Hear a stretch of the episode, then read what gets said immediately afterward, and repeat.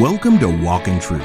These are the Bible teachings of Pastor Michael Lantz, equipping you to reach out with God's truth to all people and how to apply that truth to today's issues, trends, and culture. Learn more about the program and our ministry when you visit walkintruth.com.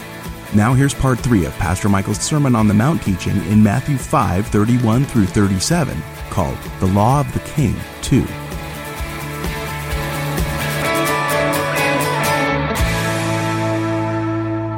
Let me say something else about this idea of infidelity because Jesus does say in verse 32, look at it again.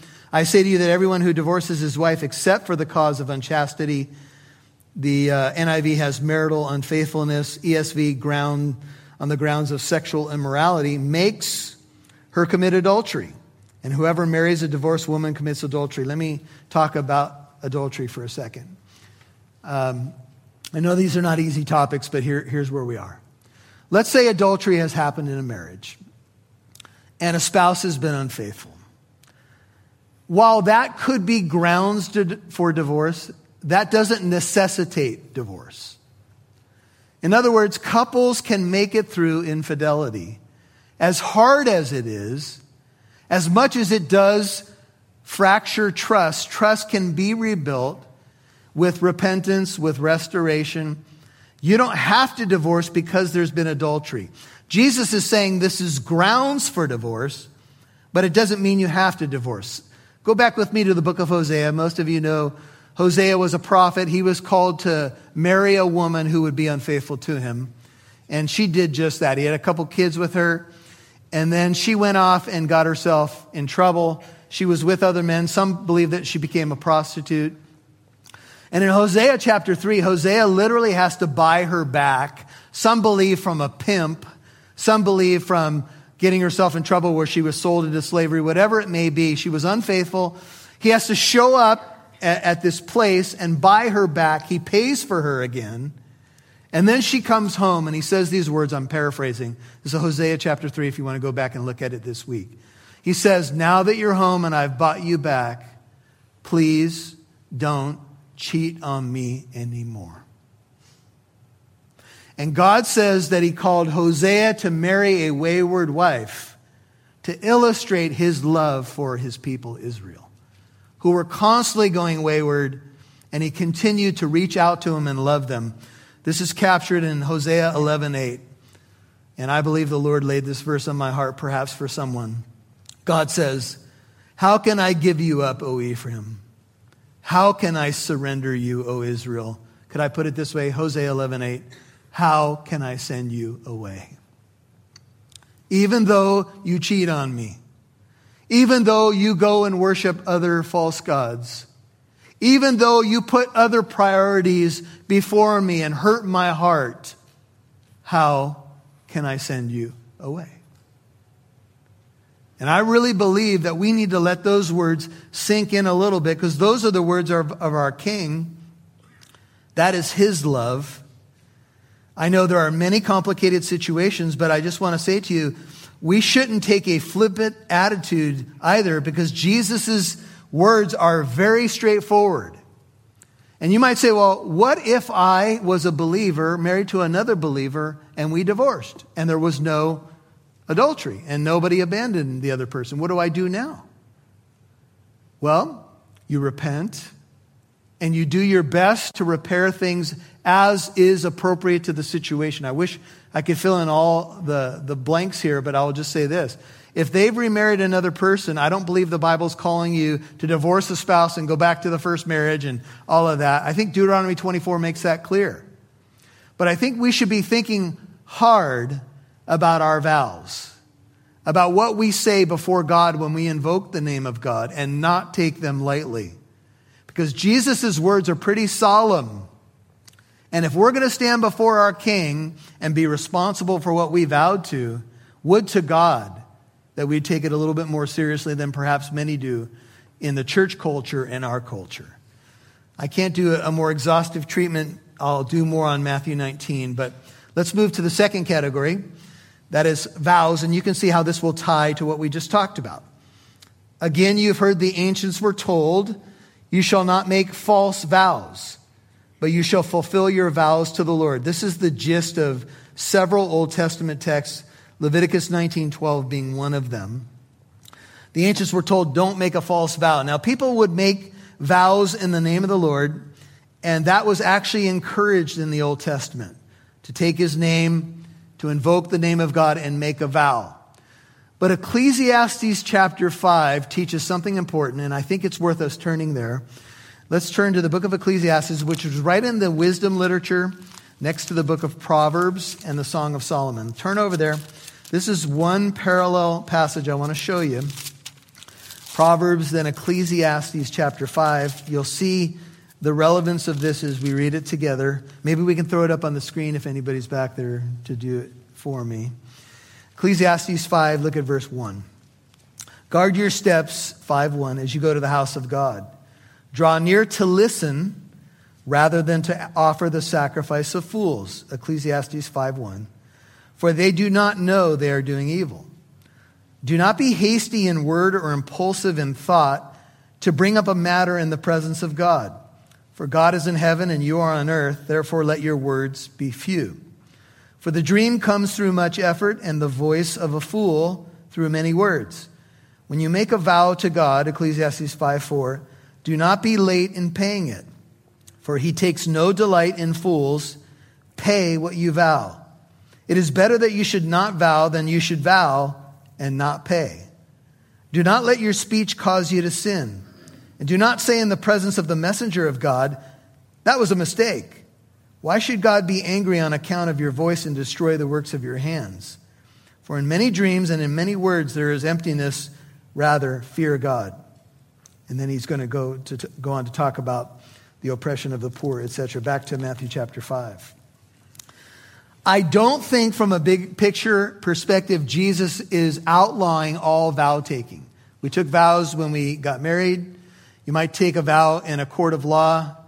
You might take a vow when you uh, enter into political office. I don't think that Jesus is saying in a blanket way that's wrong. You can never take a vow in very formal occasions. But I do think what Jesus is saying is this. If you're going to make a vow, know that most vows, although a few in the Old Testament were not voluntary, most vows are voluntary. So don't make a vow if you don't need to make a vow. So let's just say, let's use an illustration. Someone meets a businessman on a Monday and says, I, would like these goods and services, and I will uh, flip over to Matthew 19, and this will fill this out. Matthew 19 for a moment. I want these goods and services, and it's Monday, and I'll gladly pay you Friday for the cheeseburger you give me today. Okay? And so Friday comes, and the business owner sees that man and says, I want my money. And he says, Oh, no, no, no. Um, because I made a vow, but I, I didn't make it uh, on the temple, I made it on the gold of the temple. Look at Matthew 23, just so we've got this straight in our minds. Verse 16, this is what Jesus says. More of his politically correct sermon to religious leaders. Woe to you, blind guides, 23 16 who say, whoever swears by the temple, that's nothing, but whoever swears by the gold of the temple, he's obligated. So he says, I swore by the temple, but not by the gold, so I don't have to pay you. You fool, you blind men. Which is more important, the gold or the temple that sanctified the gold? Whoever swears by the altar, that is nothing, but whoever swears by the offering on it, he's obligated. You blind men. Which is more important, the offering or the altar that sanctifies the offering? Therefore, whoever swears by the altar swears by both the altar and by everything on it. And whoever swears by the temple swears by both the temple and by him who dwells within it. Whoever swears by heaven swears both by the throne of God and by him who sits upon it. Woe to you, scribes and Pharisees, hypocrites. Back to Matthew 5, we'll finish it. What is Jesus saying? In the same way that you get the certificate of divorce from your rabbi, you do these slippery vows. I swear to tell the truth, the whole truth, and nothing but the truth. And I think they took so help me God out of it. And by the way, I, am crossing my fingers. Or, yes, I'll do this, and I, I swear on uh, the scout promise, the brownie promise, uh, uh, cross my arms and hope to die. Shove a needle in my eye. Where do we get these things, right? But this is what people do. How many times in a given week in America do people say, I swear to God? And if they're a valley girl, I swear to God, I swear to God. Anyway, and here's what's happening. When, when we stand before the Lord and invoke His name, I swear to God, I will uphold the laws and the constitutions of the United States Constitution of the United States of America. Oh Lord, let that be so. Um, I swear that I will be faithful to this woman till death do us part, this man. And with God as my witness, I give you my promise. Now, Jesus was challenged with an oath by the high priest. I adjure you by the name of the living God. Are you the Messiah? Jesus said, Yes, it is as you said. Paul took vows in the book of Acts. I don't think the, that Jesus is saying you can never take a vow, like a Nazarite vow, for example. But I do think what he's saying is do not do flippant, unnecessary vows because you'll get yourself in trouble more than it helping you. Amen? But it's, this is not to wiggle out of stuff. Words depend on character. Oaths cannot compensate for poor character. A bad, bad man cannot be believed on his oath, and a good man speaks the truth without an oath. Amen? Do you guys remember a day in our country when two men or two women would shake on a deal? It would bind them together with a handshake. When they shook on it, it was binding. You've been listening to the Walk in Truth program. Hey, listening family, Pastor Michael here. Hey, I wanted to just take a moment to celebrate something that the Lord has done, and He's done it through you. Those of you who pray, those of you who give. We are now adding a radio station in San Diego. It is 106.1 FM and 1210 AM K Praise. And we are now adding a morning drive time at 5 a.m. Monday through Friday. And we're going to be on Sunday mornings at 6.30 a.m. And we are so grateful for all of you who have been praying, those of you who have become, have become Walk in Truth partners. We've walked through a new door and we want to walk through more. So if you want to learn more about how to partner with us, it's walkintruth.com. That's walkintruth.com. But we just wanted to say a big thank you and give glory to God for this new radio station. I pray the Lord does wonderful things through it in his name. Amen and amen. We'd love to see who's listening, so please connect with us on Facebook or Instagram. Just do a search for Walk in Truth Show. Now, back to Pastor Michael Lantz right here on Walk in Truth.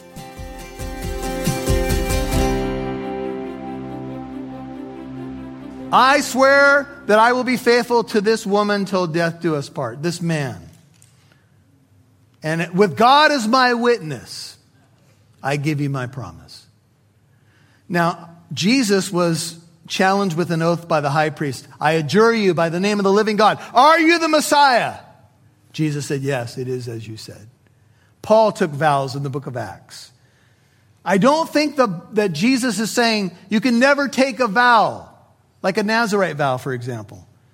But I do think what he's saying is do not do flippant, unnecessary vows because you'll get yourself in trouble more than it helping you. Amen? But it's, this is not to wiggle out of stuff. Words depend on character. Oaths cannot compensate for poor character. A bad, bad man cannot be believed on his oath, and a good man speaks the truth without an oath. Amen? Do you guys remember a day in our country when two men or two women would shake on a deal? It would bind them together with a handshake. When they shook on it, it was binding. I will do what I committed to do. Now we have 3,700 page contracts. Have you ever bought something and your initialing pages, you have no idea? You just signed your children away to the third and fourth generation. You're like, I don't care anymore. Right? So you say, well, Pastor Michael, what is Jesus saying then about this topic? Well, take a look. 36 and 37. Nor shall you make an oath by your head. God created your head, He created Jerusalem, etc. You cannot make one hair white or black. Do you know that some of the church fathers believe that that verse outlaws hair dye? So if you've been on aisle 17, I don't know if it's aisle 17 or not, and you got some of that stuff, to put a little bit here and a little bit here, you're a sinner. No, just kidding. You're like, what? I don't think that's what Jesus is saying. now, you can make your hair white with stress, and you can make it black with the right kind of dye, but all that is is a cover up, except for the white hairs by stress. So, here's how Jesus sums it up. He says, But let your statement be yes, yes, or no, no. Anything beyond these is uh, of evil. And remember, he is targeting the scribes and Pharisees who are making all kinds of foul, false vows and finding ways to wiggle around the truth with religious looking stuff. Let your yes be yes. You say yes to some, something, you're a citizen of the kingdom, then do it. Amen?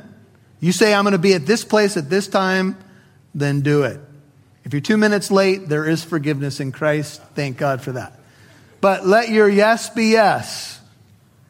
If you say you're going to do something, kingdom priorities say do it because it reflects our king who is always true to his word. Amen. Let me add something else. It hit me last night. We don't talk about this much, but how about your no being no? If you say no to something like, I'm not going to do that anymore, or I'm not going to let that consume me anymore, I'm not going to talk like that anymore, or treat you like that anymore, then let your no be no.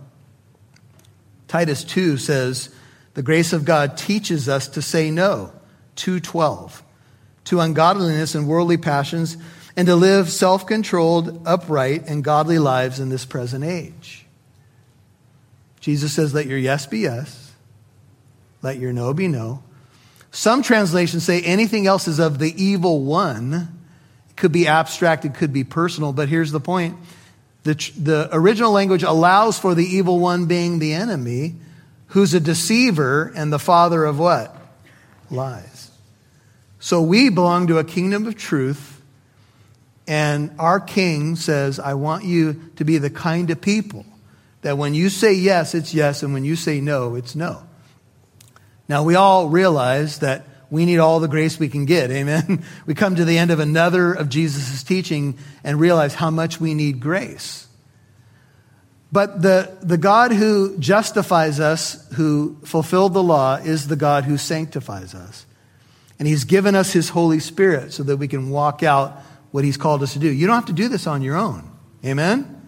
It's the power of the Spirit sanctifying us, making more like us more like our King that gives us the power to do this. Father, oh, there's been a lot here, and I thank you for the patience of your people, and I thank you for everybody trying to be as tuned in as possible and, and put their thinking caps on. And Lord, we, we want to do a good job with reflecting what you had to say, the context, the background, trying to piece scripture with scripture. These are some tough topics, and, and I realize that, but I pray that your grace would flow to your people. We realize that you came for a reason because we've fallen short of these things. We, we thank you for fulfilling the sacrificial system and the moral law. But we know we have a responsibility nonetheless to reflect our King with the things that you say are important, Lord. And it, it is, I suppose, the, the responsibility of every Christian generation to wrestle with these things and see what our King has to say and then to obey you. For when we call you Lord, we're saying that you're Master. When we call you Messiah, we're saying that you're the King. And so help us be people who, when we say Jesus is Lord, do our best by God's power to walk that out. We all have a long way to go. I have a long way to go, Lord. Thank you for your patience with me, with your people. Thank you for your love, which endures forever. Would you help us in these areas where we might have hurt or even confusion? I pray that you'd bring clarity I pray where there is need of repentance and redirection and change of heart, that we would be honest with you and say, like David, you desire truth in my innermost being. If there was a sacrifice I could give, I'd give it. Something religious I could do, I'd do it. But what you really want is truth in my heart. You want me to love you from my heart. None of us want to play a game. We can fool most of the people most of the time, but we don't fool you, Lord. And for all the religion that's out there, the dead ritual, the plastic stuff, the legalism put on people's shoulders that they could never live up to. Oh Lord, I, I pray that our generation would be having a true revival to the living God. His great truth, His great love, His great justice, His mercy and faithfulness. We'd come back to the heart of worship. We come back to our King who doesn't want empty ritual. Rather, he wants a heart of love. We often say, Father, in the Christian community that Christianity is not about religion, it's about a relationship. And we can see all the more in this contrast with the religious leaders of the day, at least many of them, that that's all they had. That's all Paul said he had before he was transformed. He, he kept the law outwardly, but he, he knew his heart was wrong. Father, change us where it really matters. Because when the heart changes, the rest will follow. When we seek first your kingdom and your righteousness, all the things that we're worried about are taken care of. They flow from a heart in love with the King. As you stay in a moment of reflection, would you say you know the King? Have you made him your Lord?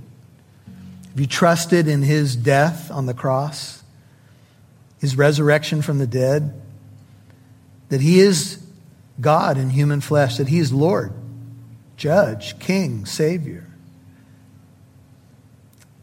If you haven't done that, you're not sure, this would be a good moment to just turn away from all sin that you're aware of and Ask Jesus to be both Savior and Lord of your life. And know that when you make that commitment, to call him Lord is to call him King. And he'll give you a new beginning. He's already paid the entrance fee in full. And he'll do the work as you surrender more and more. For this precious congregation, Father, any gaps that there may be in their minds or hearts, I pray that you'd fill them in with your truth with your love. We love you, and we ask all of this in Christ's holy name. Amen.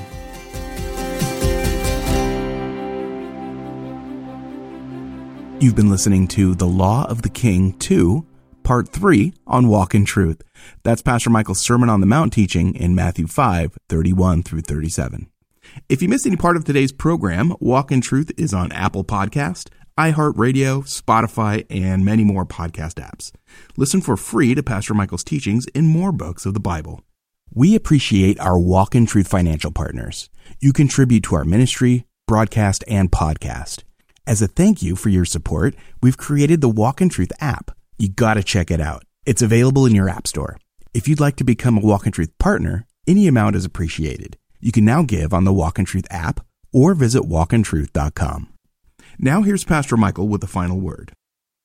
Well, as we've studied the law of the king, we know that there's some very difficult truth in this Sermon on the Mount, but incredible, amazing teaching. In fact, you know, this is the longest recorded sermon that Jesus gave on the earth. And when Jesus preaches, oh man, we need to be listening. Amen. And uh, what an amazing section where Jesus takes the law, says he came not to annul but to fulfill, not to abolish, but to fulfill. And then tells us what it really means. In other words, he's basically saying, I had to come because you couldn't do this, right? Because the essence of the law is the heart. It's all about the heart. And I'll tell you, it's so revealing. It cries out for our need for a savior and a Lord, but it also cries out for the need of the power of the Holy Spirit in our lives. All right, so you might be saying, Pastor Michael, I don't know if I can take much more. Why should I come back for the next part of this? Well, because Jesus is teaching and we need to know what he said, right? We need to know what our king says, what his law is, what, what his heart is. So come back just for that, right?